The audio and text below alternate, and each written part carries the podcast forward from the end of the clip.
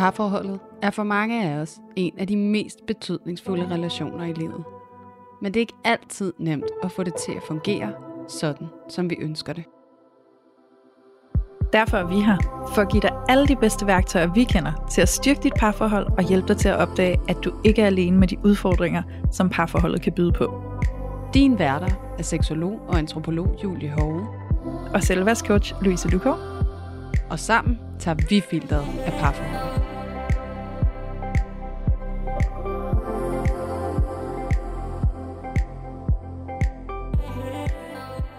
Hej alle sammen, og hjerteligt velkommen til Parforhold Uden Filter. I dag er en af de der dage, hvor vi har modtaget et emne fra en af vores kære, kære lyttere, som hun på en eller anden måde kunne være nysgerrig på, om vi kunne tale lidt ind i. Og det er et meget interessant emne, og jeg tror egentlig, at det berører rigtig, rigtig mange, som er i parforhold, særligt over længere tid. Og øh, hvad kan man sige, det overordnede ord, som vi ligesom taler ind i det her afsnit, det er omsorgstræthed i parforholdet. Og hvad til, så tænker I måske, jamen hvad vil det sige? Og det kan også være, at I sidder derude nu og tænker sådan, åh oh, ja, det kender jeg godt allerede. Men det er i hvert fald det her med, at man på en eller anden måde i løbet af parforhold kan opleve sådan en følelse af at være sådan lidt omsorgstræt. Sådan en følelse af, åh, jeg kan ikke lige være der for dig. Jeg synes ikke rigtig lige, jeg har noget at give af. Og på den anden side, så føler jeg måske heller ikke, at jeg bliver mødt. Og derfor så kan jeg også have rigtig svært ved at skulle imødekomme dig i forhold til det, du har brug for.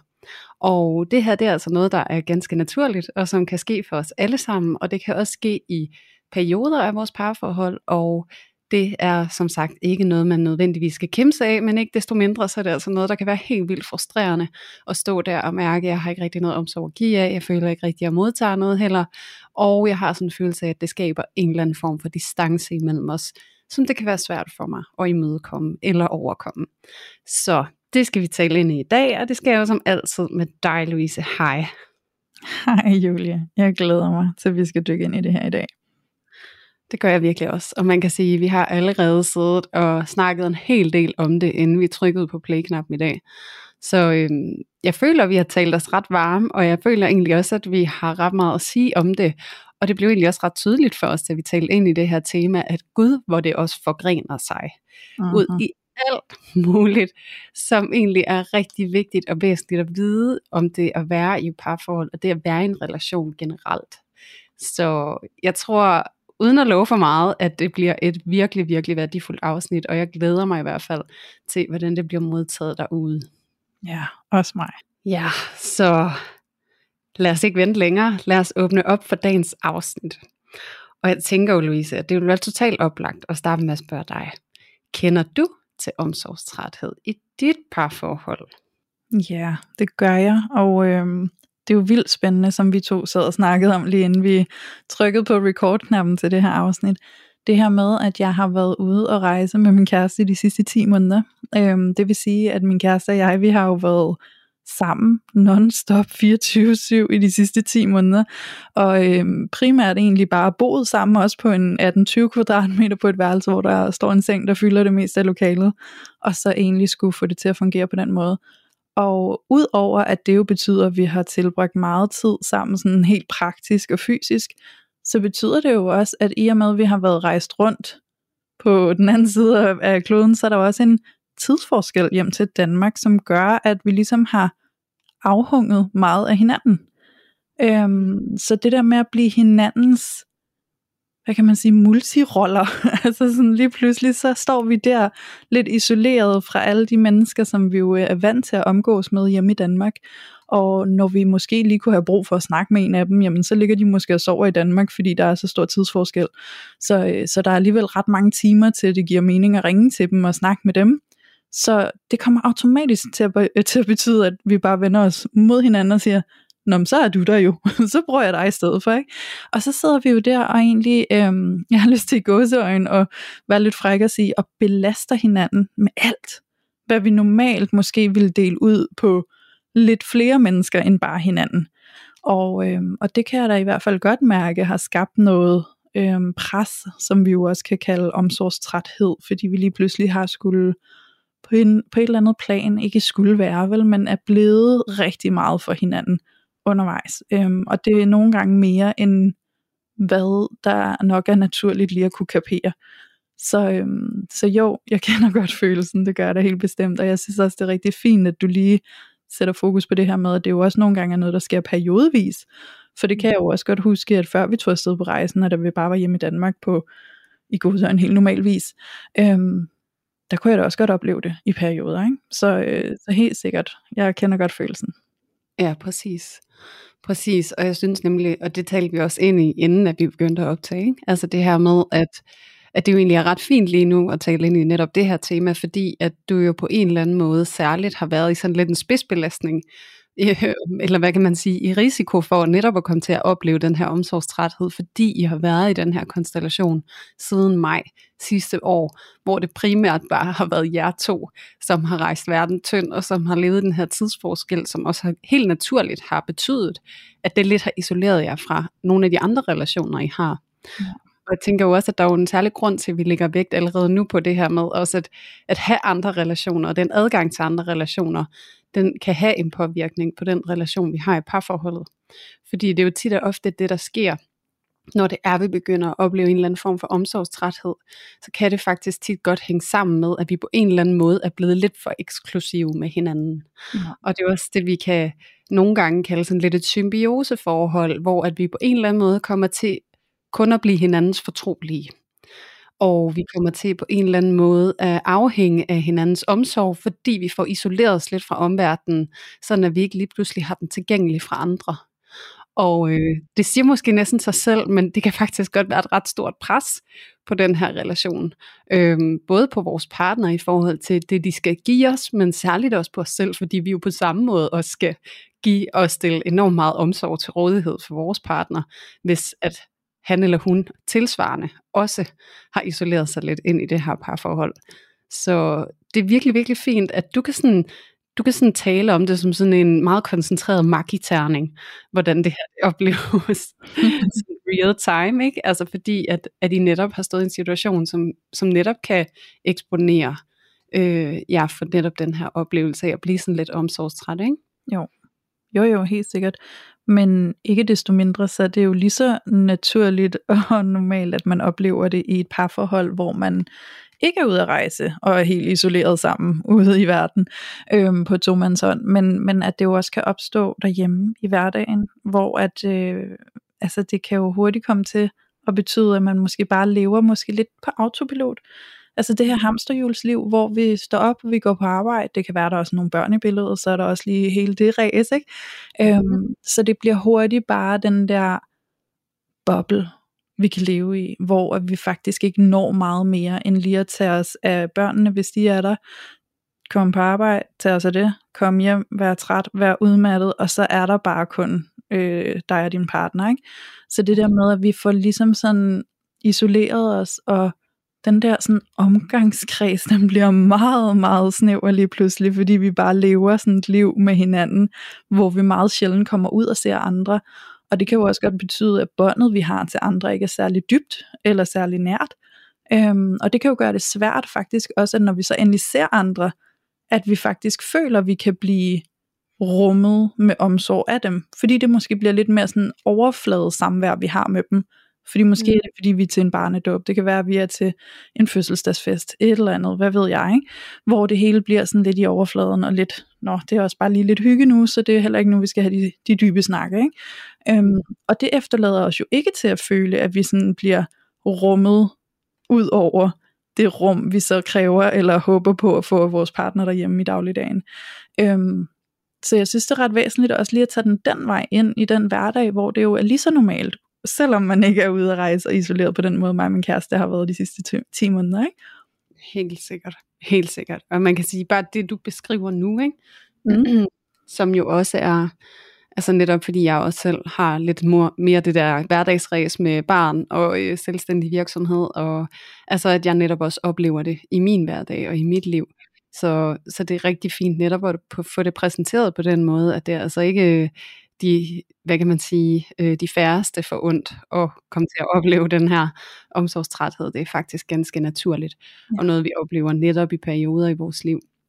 Og man kan sige, at, øh, altså sådan for mit vedkommende, hvis jeg skal sådan lægge ud med det, altså der hvor jeg også mærker det, det er jo også i mit parforhold, der øh, er vi begge to øh, iværksættere. Og, øh, og så har jeg jo så min søn, ikke? Øh, og så den her med, at at der er så travlt øh, i begge vores lejre. Mm. Og, øh, og det der med at forvente os mod nogle andre, når vi har så meget på vores tallerken, det kan godt komme til at føles lidt som ekstra arbejde. Ja. Øh, forstå mig ret. Men det der med, at du skal ud og så bevare kontakt og connecte og sådan noget med andre. Så der, når vi begge to er presset lidt i hver vores lejre, så det der med at vende os mod hinanden, bliver det måske først det naturlige at gøre. Øhm, fordi at vi er hinandens tættest på, hvis det giver mening. Ja. Men det er jo så netop også får den her konsekvens nogle gange, at vi kan synes, det er lidt hårdt at drage den her omsorg for hinanden, og være tilgængelige for hinanden og til rådighed. Og, og hvis det er, at vi, hvad kan man sige, ikke lige får opfanget, at det er noget, der sker, fordi at der er rigtig, rigtig meget pres på, og fordi vi ikke har fået prioriteret at nære vores andre relationer, øhm, så kan det faktisk godt skabe rigtig meget konflikt, øh, i vores parforhold i hvert fald. Øh, fordi det bliver sådan en følelse af, sådan, åh, jeg har sådan brug for, at du ser mig, hører mig, rummer mig, og, og ser mine behov. Og, men hvis man så selv er helt vildt fyldt op, så kan det være rigtig svært at imødekomme. Og hvis at man ikke har andre steder, man føler, man kan vende sig hen, så står man jo lige pludselig og føler sig ret så afhængig ja. af det, som ens partner skal give en. Øhm, og når at jeg står for eksempel øh, og føler mig ret afhængig af, at det er min partner, der skal give mig den omsorg, jeg har brug for, så kan jeg også godt på en eller anden måde blive sådan lidt rigid i det, og sådan lidt desperat efter det. Fordi mm. dybest set på indersiden, så har jeg jo sådan en følelse af, jeg ved ikke, hvor jeg ellers skal vende mig hen. Det er ja. nødt til at være dig jo. Og så kan det jo føles som et kæmpe pres mm. over i ham, i forhold til at skulle prøve at imødekomme mig. Og så kan han tage noget afstand til det fordi det simpelthen bliver for overvældende. Og så lige pludselig der, hvor, at der, hvor jeg er ude på at søge nærhed, der kan faktisk opstå utrolig stor distance. Ja. Og, øh, og så hvis det har været sådan en længere periode, så kan man egentlig godt kategorisere det som sådan en grundlæggende følelse af omsorgstræthed, der kan opstå. Eksempelvis, hvis jeg, hvis jeg fortsætter i det samme eksempel, ikke, så er det over i ham, ikke? Ja. Og det er altid mig, der skal stå klar, når du har brug for en eller anden form for omsorg. Det er lidt hårdt, Mm. Og det er egentlig meget naturligt at få det på den måde. Ja, jeg synes egentlig, det, øh, der, der popper bare noget op i mit hoved lige nu, hvor jeg sidder og tænker, der er ligesom øh, to elementer her, der går lidt hånd i hånd, og det er jo faktisk både omsorgstrætheden og omsorgssvigtet. Altså fordi mm. vi kan jo komme til at stå både og føle os omsorgssvigtet, mens vi er omsorgstrætte, fordi vi netop oplever sådan, puh, hvad synes jeg giver meget, men jeg synes, jeg giver mere, end hvad jeg får, for igen. Ikke? Og det kan blive oplevelsen af, at jeg bliver lidt omsorgsvigtet, mens jeg yder så meget omsorg til dig. Øhm, hvor er den omsorg, der skal være rettet mod mig? Øhm, det, det er meget interessant, og også egentlig det omsorgssvigt, som vi kan være bange for at give andre, når vi ikke yder omsorg for dem. Ikke? Og det er jo nogle gange også det, der gør det så hammer svært faktisk at få sat de her grænser, som skaber rammen for, at vi kan få fyldt os selv op. For det er jo tit det, der sker. Ikke? Vi bliver udbrændte, vi bliver udmattet, vi har bare ikke mere at give af, og i forvejen kan vi mærke, at vi har givet alt for meget. Ikke? Men hvorfor fik vi ikke sat de grænser? Og der er jo virkelig noget at komme ind og kigge indad og finde ud af, hvorfor var det svært for mig at sætte de grænser? Det kan jeg da i hvert fald selv mærke på mig, at åh, jeg bliver sådan nogle gange øhm, helt i sådan en følelse af, at jeg står i sådan en dobbelt tilstand. Jeg kan mærke, at min kæreste har et behov eller et ønske, Øhm, jeg vil enormt gerne møde ham i det, men kan egentlig også godt mærke, at jeg har faktisk behov for ikke at møde ham i det, fordi jeg har mere behov for at fylde mig selv op. Men så kommer hele den der sådan, åh, det er også lidt synd for ham, og det kan jeg jo faktisk ikke lide at afvise ham i, og så får jeg måske lidt dårlig samvittighed, og så kan det være, at jeg alligevel lader mig overtale og overgive mig sådan, ja okay, så gør vi det alligevel, ikke? det som han ønsker sig, eller det behov, han har brug for at få sat. Øhm, eller få, få stillet igennem mig, eller et eller andet. Ikke? Øhm, og så får jeg jo lige pludselig givet mere, end hvad jeg egentlig havde til rådighed i mig selv. Fordi jeg faktisk er bange for at omsorgsvigte ham, eller skuffe ham, eller, eller der kan være det her på spil, som vi jo egentlig også kom lidt ind på, Julie, inden vi startede den her optagelse med, sådan, hvor er det også, at hele historien ligger inden i os, i forhold til, hvorfor vi overhovedet har det så svært med det. Og det kan jo se ud på forskellige måder. Jeg synes, det er meget relevant og interessant lige at tage frem, hvad vi fandt ud af med os selv. Øhm, mm. Fordi for mit vedkommende, så kan jeg huske min opvækst, der har været mange gange, hvor at der har været nogle forventninger til mig, og hvis ikke de forventninger blev indfriet, øhm, så var det som om, at jeg blev lagt på is. Så fik jeg den kolde skulder og følte mig frosset ude og afvist. Øhm, og det var rigtig ubehageligt og meget sårbart. Så der ligger jo et eller andet inde i mit system, sådan på autopilot, kan man sige. Sådan det der med sådan, oh, der er nogen, der udviser, at de godt vil have noget af mig, eller at de har nogle forventninger til mig, eller de spørger mig om et eller andet. Øj, hvor er det svært at sige nej, fordi mit system forbinder det der med, at hvis jeg gør det, så er det adgang til at blive knyttet med dem, og det vil jeg jo egentlig gerne. Men hvis jeg ikke gør det, så er der en risiko for at miste forbindelsen til dem, og det har jeg ikke lyst til. Øhm, og så er det lige pludselig, at det kan være meget nemt at sælge ud af min egen energi, og så sige, så gør jeg det bare alligevel. Fordi så kan det måske føles lidt mere trygt, eller som om jeg er lidt mere i sikker havn. Men jeg er jo ikke ret meget i sikker havn, fordi så er det kun et spørgsmål om tid, før at jeg begynder at blive irritabel og frustreret, øh, fordi jeg er udmattet og overkørt, ikke? Altså sådan, og så skaber det jo konflikt. Fordi så begynder jeg at blive sådan lidt vrissen, og blive sådan lidt, ej, nu er du også for meget, nu må du også holde op, og jeg kan ikke mere, eller hvad med mig-agtig, ikke? Altså den kan også komme i spil, ikke? Så, så den energi kommer jo ud øhm, på den ene eller den anden måde, og så skaber det jo konflikt, og så står vi alligevel i en ubalance. Så det der med de der grænser der, det er altså bare så utrolig vigtigt, at vi finder ud af, hvorfor er det, at jeg ikke får sat dem. Øhm, hvad er det for nogle elementer inde i mig, jeg er nødt til lige at kigge på og komme i møde med. Og, øh, og faktisk drage en omsorg ind mod mig selv omkring det, der er sårbart og svært for mig lige der, sådan så jeg kan få skabt den balance i, hvor meget jeg reelt set har at give af, og så sætte grænsen derefter. Ikke? Ja, lige præcis. Og så vigtigt. Og så jeg er så glad for, at du kører os ind på det her spor. Fordi det er jo nemlig den der vej til at forstå, hvorfor er det egentlig, at jeg går hen og bliver omsorgstræt i første omgang. Ikke? Jo. Det der med virkelig, virkelig at få hånd, taget hånd om og få indblik i, jamen, hvad er det egentlig, der driver værket? Mm. Hvad er det, der motiverer mig til at øh, give omsorg og længes efter omsorg, og måske i et sådan et omfang, at det bliver uhensigtsmæssigt. Øh, både i forhold til, at jeg giver for meget, eller har en oplevelse af, at jeg skal give helt enormt meget, eller at jeg konsekvent står og føler, at jeg ikke modtager nok, og at jeg ikke har adgang til nok omsorg. Ikke?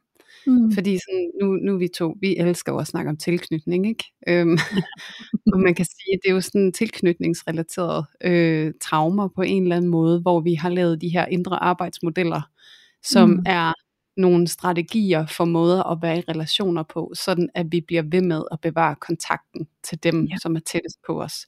Og det er jo med udgangspunkt i, at vi netop er afhængige af kontakten med andre.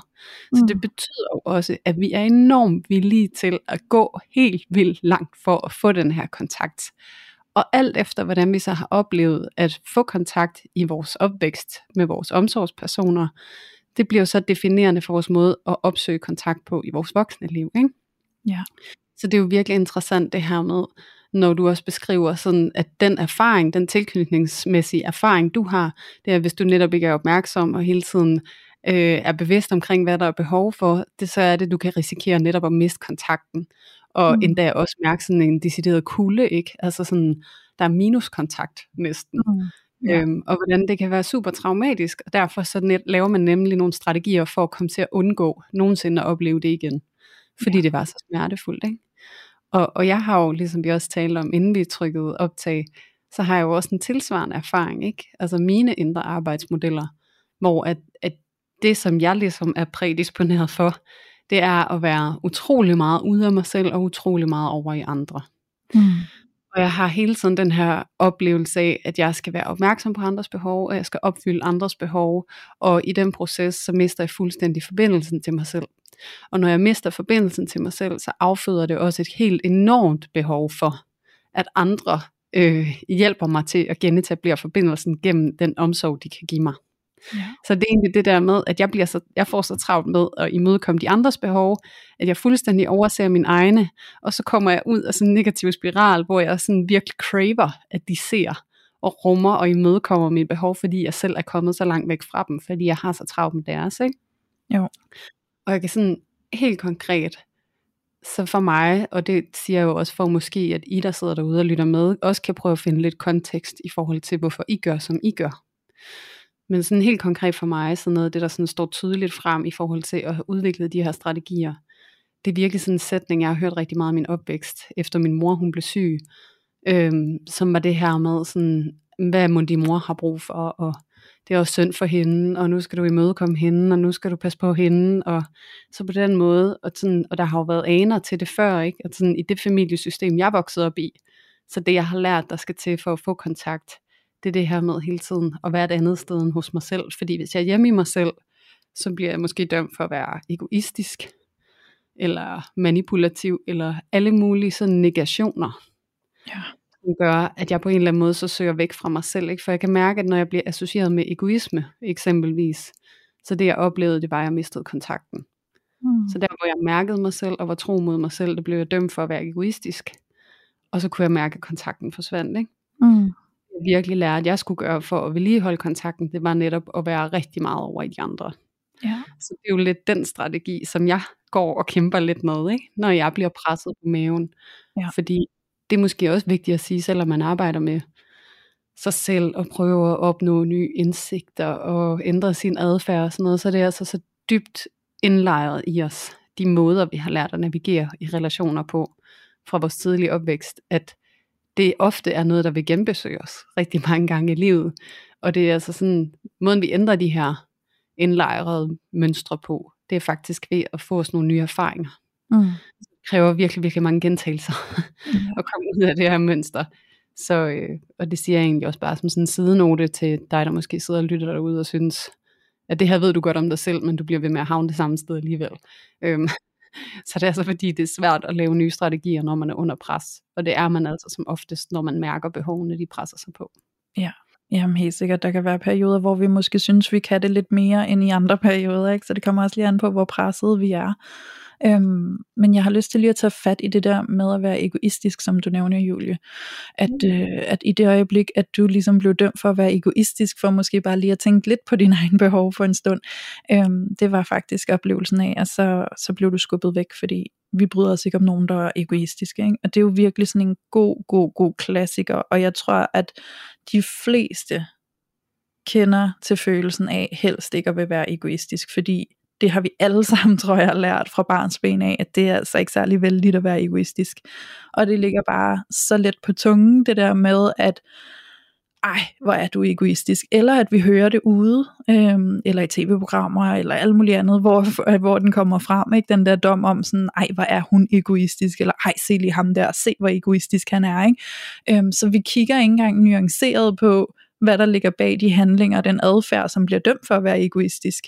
Vi dømmer det bare til at være egoistisk, altså på et sekund, ikke? Øhm, og med en tone, hvor vi ikke er i tvivl om, det kan vi ikke lide, det bryder vi ikke om, så er du et dårligt menneske, dig kan vi ikke lide. Øhm, og der er jo ikke noget at sige til, at vi så er så hammer bange for at være egoistiske i vores valg og handlinger og adfærd, men ikke desto mindre, så er der jo et behov for den egoisme, for at vi kan opretholde os selv. Så der ja. er også noget med det her med at få kigget lidt på det sprog, vi har omkring det, Øhm, og så måske også være med til at ændre lidt på det sprog, og virkelig også begynde at lære det der med at stå med øh, det label.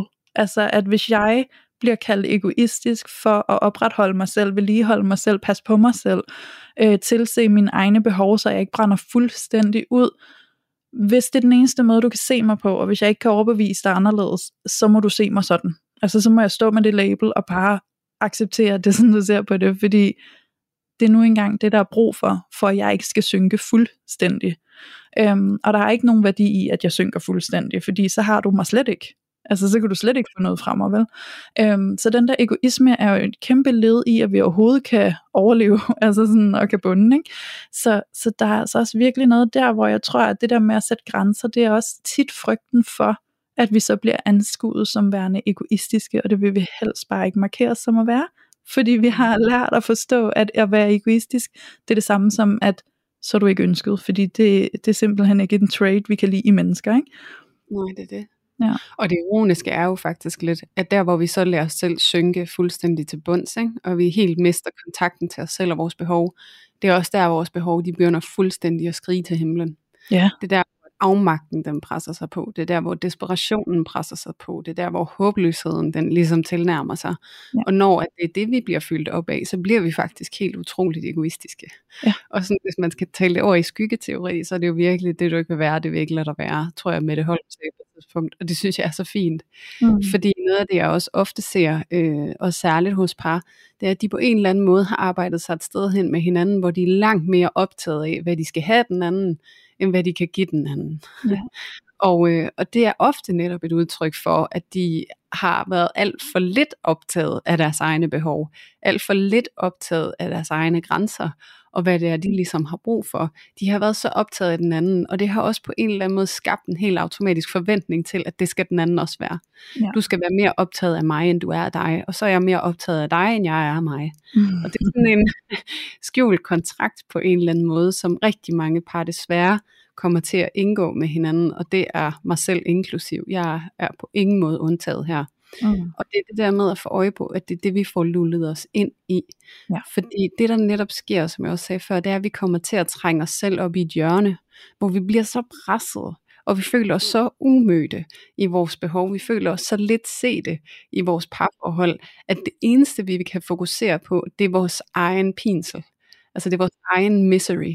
Det er vores eget behov for alt det, vi skal have af den anden, og hvordan vi ikke får det. Ja. Og jeg ved ikke med dig, Louise, men det kunne egentlig godt klinge lidt af noget egoisme. Når vi står med ryggen mod muren og bliver så optaget af os selv, og vi får peget fingeren over i den anden lejr og siger, hvor forkert den anden er, fordi de slet ikke ser en. Prøv at se alt det, jeg gør for dig, og du mm. gør bare ikke noget for mig. Og det er jo virkelig så forståeligt, at det er den position, man lander i, og det føles så afmægtigt.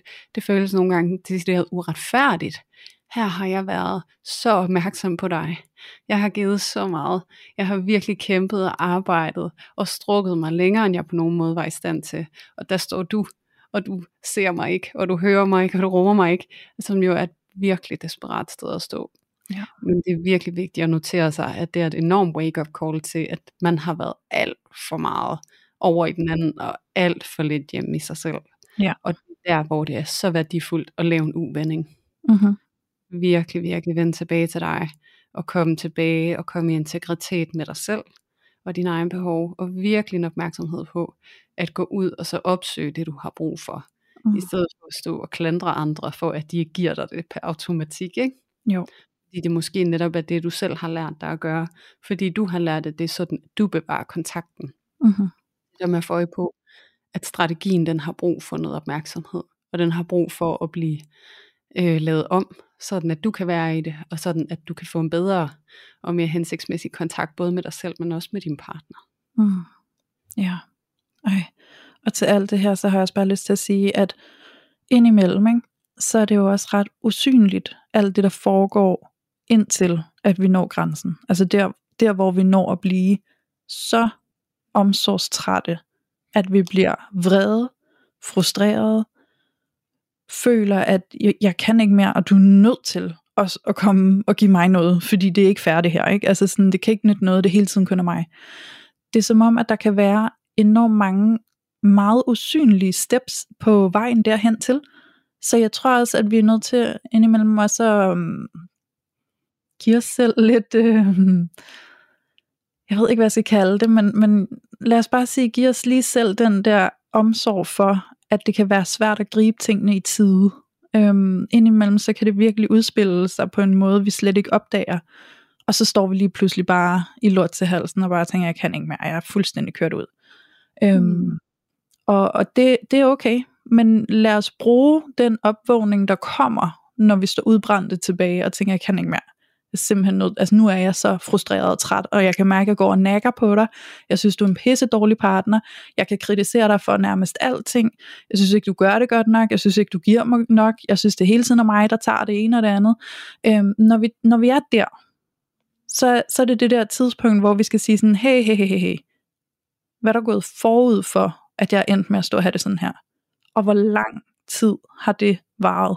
Altså sådan, hvor længe har der været alle mulige små usynlige ting, som jeg ikke nødvendigvis lige så, at jeg kom til at gøre for meget af. Øhm, det kan jeg kende fra mig selv. Øh, der var en periode her, det tidligere på året, nej, slå røv, nu er vi jo i 23, men i 22, hvor min kæreste, han var, øh, han var rigtig presset øh, i sin virksomhed. Der skete virkelig mange ting, og han skulle virkelig holde tungen lige i munden. Øhm, og jeg kender selv det der med at stå i den situation, og så være så, så presset, at man kun kan se sig selv, og man ser kun, hvad der sker i ens egen verden, og man glemmer fuldstændig at se sin partner. Øhm, og der lå jeg mærke til sådan, at til sidst, så står vi faktisk i en øh, episode, en situation, hvor min kæreste, han siger en eller anden meget banal og simpel ting, hvor han lige spørger mig om et eller andet, og jeg er sådan helt udmattet, får jeg bare sukket, jeg kan ikke være alting for dig. Og han blev helt vildt ramt. Han blev jo så ked af det. Han var bare sådan, hvad er det, du siger? Hvorfor siger du det? Øhm, og, og det kan jeg godt forstå, fordi det var det der med, at der havde ikke rigtig været nogen tegn eller signaler op til. Fordi op til havde jeg bare gået i en lang periode, og i virkeligheden bare støttet hans pressede situation så meget, at jeg fuldstændig havde glemt mig selv. Det der med sådan hele tiden, at hver gang der kom et eller andet spørgsmål, eller noget jeg skulle spare med ham om, eller noget han lige ville have mit besøg på, eller et eller andet andet, uden at tænke videre over det, så var jeg der bare. Så svarede jeg bare. Så gjorde jeg bare. Øhm, og jeg nåede ikke rigtig at bremse op, for jeg føler bare, at det hele skete så hurtigt, og du ved, så bare på autopilot, så fik jeg bare ageret, ikke? Øhm, eller reageret var det jo så nok i virkeligheden, ikke? Og lige pludselig, så rammer den bare den der, slut, der er ikke mere at hente, jeg kan ikke mere, jeg er fuldstændig udkørt, ikke? Øhm, og så står han der sådan, hvad sker der?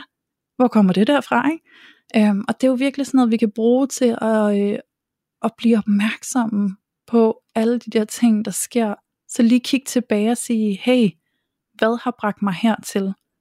Hvad er det for nogle, alle de der små tidspunkter, hvor jeg måske bare lige har været sådan, nå jamen, det er jo bare en lille ting, det kan jeg jo godt gøre. Åh jamen, det er jo bare lige et ekstra spørgsmål, det kan jeg jo godt lige svare på.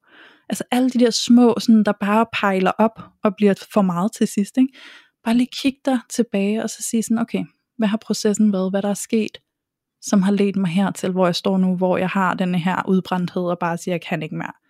Mm. Jeg kan ikke være det hele for dig. Ikke? Altså sådan, hvad har ledt mig hertil? Lad os bruge det som en læring, så vi kan være bedre til at blive opmærksomme lidt tidligere i processen fremover. Ikke? Hmm.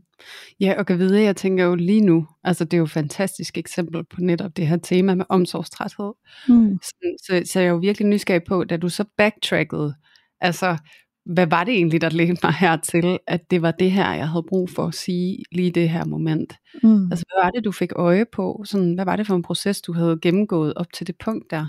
Ja, så en lille bitte ting, som jeg øh, blev opmærksom på, som jeg så delte med min kæreste, som han så et rigtig godt imod heldigvis, det var sådan noget med, hvor jeg siger til ham, prøv at høre, jeg er træt af at vågne hver morgen, og så spørger jeg dig, hvordan du har sovet, og så siger du, du har sovet godt, og så begynder du at fortælle mig om dine drømme, og så skal jeg til at høre på alt muligt andet, der skal ske i din dag, og så skal jeg også lige høre alle dine tanker omkring alt det, der skal ske i din dag, og så skal vi også lige snakke om alle de andre ting, der foregår i din business, og så er dagen ligesom i gang, og så kører vi, og så skal du afsted og sidde på en café og arbejde, og så sidder jeg der og tænker, nå, okay, nice to know you, nice to meet you, ikke? Altså sådan, hvad med mig? Hvorfor spurgte du ikke, hvordan jeg havde sovet? Hvorfor spurgte du ikke ind til, hvad jeg havde drømt i nat? Altså den der oplevelse af, der kun var plads til ham. Øhm, og han gjorde det jo ikke bevidst. Det var jo super ubevidst, fordi at han bare var så meget inde i sin egen boble i den periode der. Ikke? Øhm, og der måtte jeg jo sige til ham sådan, jeg vil også spørge os, hvad jeg har drømt i nat. Jeg vil også spørge os, hvordan jeg har sovet. Jeg føler mig fuldstændig glemt og overset. Øhm, og heldigvis så fik vi snakket om det på et tidspunkt og på en måde, hvor at det gik stille og roligt, sådan, så han også kunne tage imod det og kunne tage det ind og sige, Gud, det kan jeg da måske egentlig godt se, det er jeg faktisk rigtig ked af. Og derefter begyndte han så at spørge ind til mig også, ikke, ikke kun hvordan jeg havde sovet, men også alle mulige andre ting. Ikke? Øhm, fordi havde det nu kommet ud der, hvor at jeg måske havde været rigtig frustreret og sådan, kan ikke mere agtigt, så var det måske kommet ud på en måde, hvor det var blevet til skænderi i stedet for. Ikke? Øhm, så der er også det der led i at kigge på, hvornår er det, jeg i tale sætter det, jeg mangler, eller det, jeg ser, der har manglet, eller der, hvor jeg ser, jeg har givet for meget af mig selv. Og det var jo også nogle ting, jeg satte ord på for ham, fordi jeg netop backtrackede og kiggede på, hvad der egentlig skete, fordi i processen så jeg det ikke, men lige pludselig kunne jeg godt se, åh oh ja, han er super optaget af alt det, der foregår i hans liv lige nu. Øhm, det giver jo meget god mening. Han har haft så meget brug for mig. Ikke? Øhm, og særligt kvæg, at vi er herude på den her rejse, og jeg er det eneste menneske, der står ved siden af ham. Ikke? Men hold nu op, hvor kan jeg egentlig også godt mærke, at jeg er kommet til at løbe lidt for meget med i hans verden, og har glemt lidt min egen verden. Øhm, og så har jeg jo også måttet i tale sætte det, og så havde vi en rigtig fin snak om det. Og det er ikke ens betydende med, at så er det løst for evigt, fordi vi kommer ind i den igen og igen og igen. Det tror jeg bare, man skal øh, indse nogle gange, at det kan være sådan nogle ting, man skal besøge rigtig mange gange. Ikke? Men man kan jo også opleve, at det bliver bedre og bedre, og man bliver hurtigere og hurtigere til at stoppe op og sige, hov, nu er vi vist på vej derhen igen. Præcis. lige præcis. Hvor er det gyldent sagt her til sidst. Altså det her med, at vi netop, vi har de her måder at være omkring hinanden på, og vi kommer til at løbe ind i dem igen og igen og igen. Og det vigtige er netop det her med at blive opmærksom på, at vi gør det. Og få øje på det. Og måske lige få det stoppet toget på en eller anden måde, inden det gør helt af skinnerne. Ja. Ja. Og så sige, hey, nu er vi på vej ud til den der afgrund der, vi ved godt, hvordan det ender, hvis vi kører ud over. Skulle vi lige stoppe op her, og så lige tjekke ind med hinanden, og lige få mærket ordentligt efter, ja. hvad er det lige, vi har brug for at være især, og hvordan kan vi møde hinanden lige her, hvor det bliver lidt svært, ikke? Præcis. Det er jo virkelig, virkelig, altså, det er jo roden til al god parforholdsudvikling, det er lige præcis det der. Det er at få øje på, hvad det er, der sker, hvad det er, der kommer til at løbe af med os ja. og kommer til at tage os fuldstændig ud af den gode kontakt med hinanden. Ikke? Jo, jo, og kontakten til os selv. Ja, lige præcis, fordi det er jo ofte, altså det hænger jo sammen, ikke? Altså når vi kommer ud af kontakt med hinanden, så er vi også ofte i et eller andet format kommet ret godt ud af kontakten med os selv, ikke? Jo. Øhm, fordi der sker sådan en øh, degenerering på en eller anden måde af os selv, og så den kontakt, vi også har ind i parforholdet, fuldstændig sideløbende, ikke? Jo. Ja. Og jeg kan virkelig, øh, altså igen, også øh, bare for lige selv at sidde og række hånden op, ikke? Altså vi har virkelig også mønstre, der tager os. Mm. Så, øh, så også bare lige netop for at eksemplificere, at uanset altså, hvor umage man gør sig, hvor meget man gerne vil prøve at ændre nogle af de her mønstre i ens parforhold, så er det altså bare sådan ongoing rejse, man er på på en eller anden måde. Ikke? Jo. Og noget af det, som jeg har erfaret, der kan være ret givende i forhold til det her med, hvis I nu sidder derude og tænker, hvordan fan afmonterer vi lige nogle af de her mønstre, sådan at vi kan blive mindre omsorgstrætte omkring hinanden, og blive mere i kontakt med os selv, og egentlig også mere sådan autentisk kontakt med vores partner. Fordi det er vi jo egentlig ikke, hvis vi går og reproducerer nogle mønstre, som vi har fået skabt for os selv i vores tidlige opvækst. Nogle mønstre, som vi er overbevist om, vi er nødt til at træde, for at vi kan bevare kontakt og etablere kontakt til dem, der er tæt på os.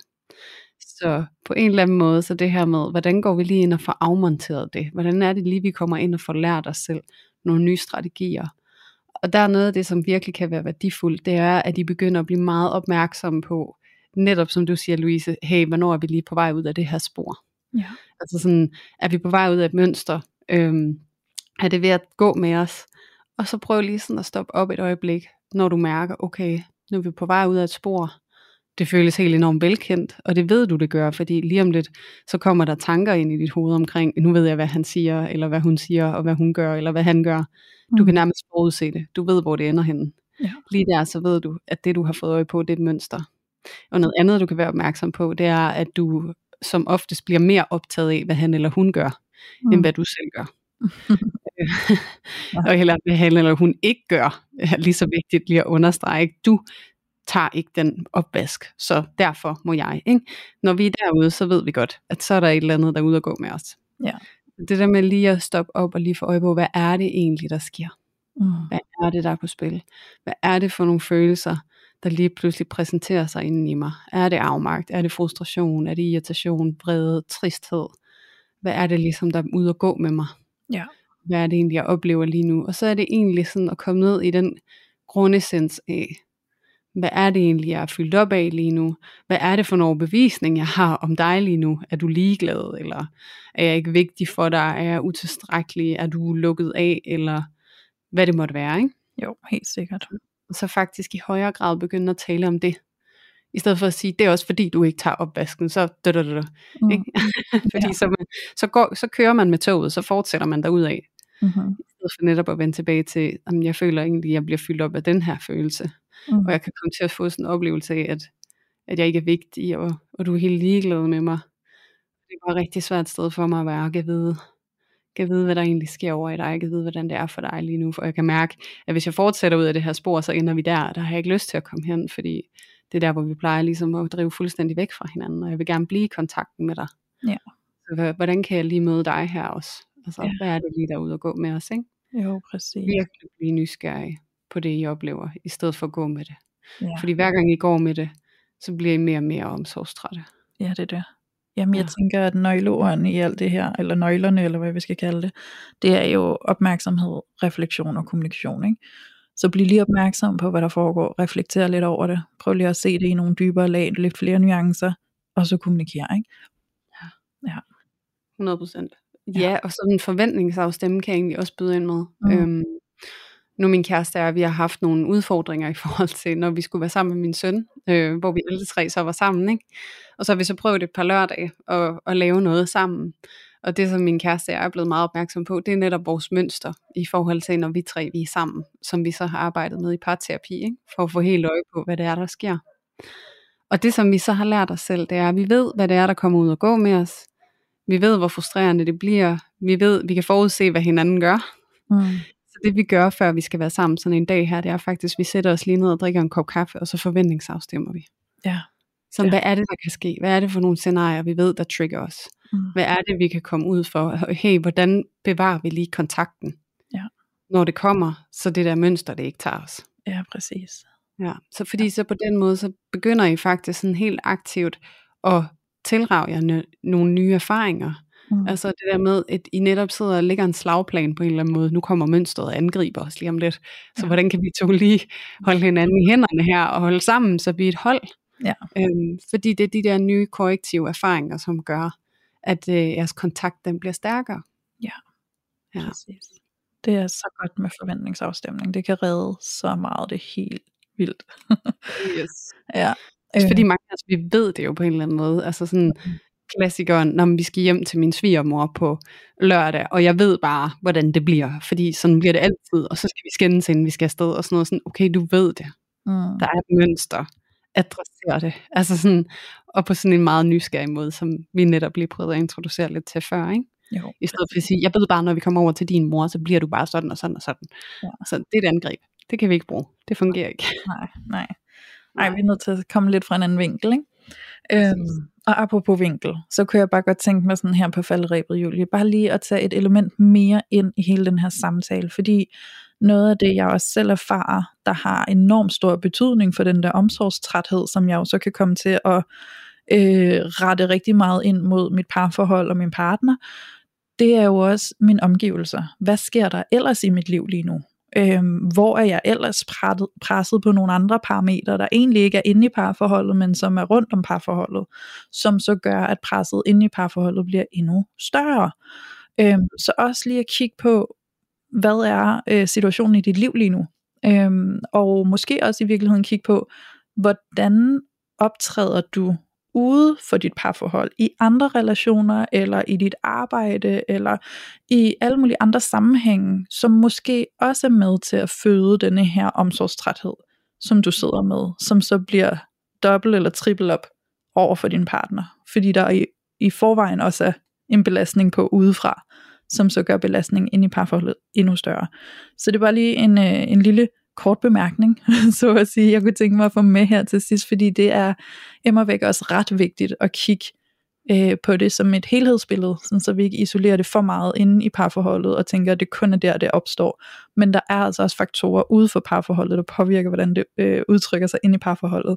Og det har altså også rigtig meget at gøre med os selv, og hvordan vi opfører os generelt set. Ikke? Så, så der er altså også noget i at kigge på os selv og sige, hmm, render jeg måske også rundt og giver rigtig meget til alle mulige andre mennesker, eller til en hel masse arbejde, eller altså sådan har jeg en tendens til også at give mere, end jeg har i alle andre sammenhænge, for så er der ikke noget at sige til, at når jeg så står der hjemme i parforholdet, så er der faktisk nærmest minus på kontoen i, i, fra, fra start af, ikke? når vi møder hinanden efter arbejde, eller når vi står op om morgenen, og jeg måske er udkørt, fordi at jeg har kørt på i tre uger nu, øh, med at give alt for meget af mig selv. Måske har jeg kørt den der strategi, der hedder, jeg holder bare lige ud, fordi det er bare lige nu. Men mm. når lige nu er slut, så er der nye projekter, nye ting, der sker i livet. Og hvis du bliver ved med at have en strategi, der hedder, jeg holder bare lige ud. Det der, jeg holder bare lige ud, det er typisk lige med, jeg brænder bare lige mig selv ud. Mm. Og så skal jeg nok hente ind og lade batterierne op, men så er det bare typisk, at de der batterier aldrig får rummet til at blive ladt op, fordi det er egentlig ikke så meget en periode, det er bare en måde, vi er på i livet. Og det er vi nødt til at kigge på. Ja, og det der, der også ligger i, okay, jeg lader bare lige mig selv brænde ud, ikke? Mm. Altså, så går jeg hjem og forventer, at min partner skal fylde mig op. Ja. Øhm, fordi der er rigtig mange af os, som på den ene eller den anden måde er vokset op i en konstellation, hvor vi ikke har følt os tilstrækkeligt mødt, mm. eller set af vores omsorgspersoner. Og det der ofte sker, det er, at vi kommer til at lægge det ansvar over på vores partner.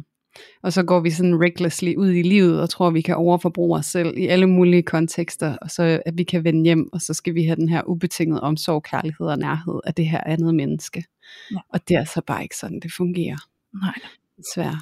Vi er nødt til simpelthen at komme i integritet med os selv, og vi er nødt til at passe på os selv og behandle os selv med værdighed, og drage en enorm egenomsorg og selvomsorg, og så forvente at blive suppleret op, måske af dem, der er omkring os, men det starter altså virkelig med os selv. Vi kan ikke gå og køre en underskudsforretning, og så forvente, at andre skal have overskud til, og så indkassere penge i den, hvis du mm. kan følge mig. Ikke? Jo, klart. Ja. ja, der er jo ikke ret mange investorer, der vælger at investere i en forretning, der er totalt nede og skrave bund, vel? Altså, Præcis. Men og måske også en, en heads up til alle jer, der sidder og rigtig gerne vil have en kæreste, og måske er på datingmarkedet, så det her er et rigtig fint sted lige at tjekke af med jer selv. Hvor er jeg egentlig lige her? Mm. På egenomsorgskontoen. Er jeg egentlig god til det, eller er det måske faktisk en af grundene til, at jeg netop går ud aktivt, konsekvent og søger en partner? Er det fordi, jeg simpelthen ikke kan finde ud af at drage den for mig selv, så jeg skal finde nogen, der gider at drage den for mig? Ikke? Mm-hmm. Lad med det, fordi så er det, risikerer at stå med en, der skal være en substitutforældre, og ikke en, som er en ligeværdig partner. Ja. Og det der med at være i parforhold med en substitutforældre, det, det går altså sjældent godt i længden. Mm. Så prøv at navigere udenom det. Ja, jamen helt sikkert. Jeg hørte uh, Frederikke Therese, som vi jo også engang har haft som gæst her i podcasten, jeg hørte hende for nylig sige uh, noget med at tage sig selv seriøst. Øhm, og det var bare sådan en vending, jeg godt kunne lide, det der med sådan, du er nødt til at tage dig selv seriøst, og du tager ikke dig selv seriøst, hvis du lader dig selv brænde fuldstændig ud. Så er du nødt til at samle op og kigge på, hvordan er det, jeg handler i mit liv, som gør, at jeg tillader mig selv at brænde ud. Så hvad, altså bare bryde det ned i steps. Prøv lige at kigge på det. Hvad er det for nogle elementer, der er nødt til at være anderledes? Hvad er det for en forandring, jeg skal skabe for mig selv, for at tage mig selv seriøst? Mm. Fordi når vi tager os selv seriøst, så er det også, at vi respekterer os selv. Så er det, at vi tilbyder os selv at være i en god balance, og ikke være der, hvor vi hele tiden tillader at brænde ud, og bare sidde der og være sådan helt magtesløse over, at vi synes, vi giver og vi giver og giver, uden at få noget. Ikke? Det, det har vi selv en indflydelse på, og øhm, vi er den, trods alt den eneste, der faktisk kan ændre på den måde at være i livet på. Ja, det er det. Ja. Og det er også det der med, at hvis vi så ikke giver os selv noget, ikke? Altså sådan, så er det jo virkelig også rigtig, rigtig meget, vi har brug for at og indkassere fra andre, ikke? Ja. Altså sådan, hvor meget mere, end man kan forvente. Ja. Så øh, hvis du er omsorgstræt, så kan det være et udtryk for, at du har glemt at drage omsorg for dig selv, og har været lidt for optaget i at drage den for andre, i håbet om, at du fik noget retur. Mm. Så øh, men antennerne indad, lav en uvending, og øh, bliv meget nysgerrig på, hvad det er, der sker inde i dig, der gør, at du måske føler, at du skal overforbruge dig selv så meget i dine relationer. Mm. Hvad er det for en måde, du prøver at opsøge kontakt på, eller vedholde kontakt på, og hvordan er det, det ikke fungerer for dig, og hvad er det, du kunne have brug for at skulle være anderledes. Præcis. Så kæmpe nysgerrighed på dejlig dig, mm. og husk, at det er det, du er. Så, øh, så du må altså rigtig gerne give dig selv alt den omsorg, du har brug for.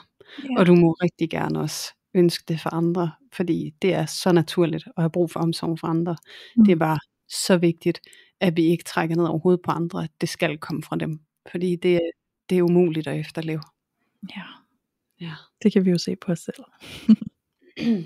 oh yes. Ja. Oh yes. Mm. Ja. Ja, så på den note synes jeg faktisk, det er en rigtig fin måde at slutte af for i dag. Mm, det synes jeg også.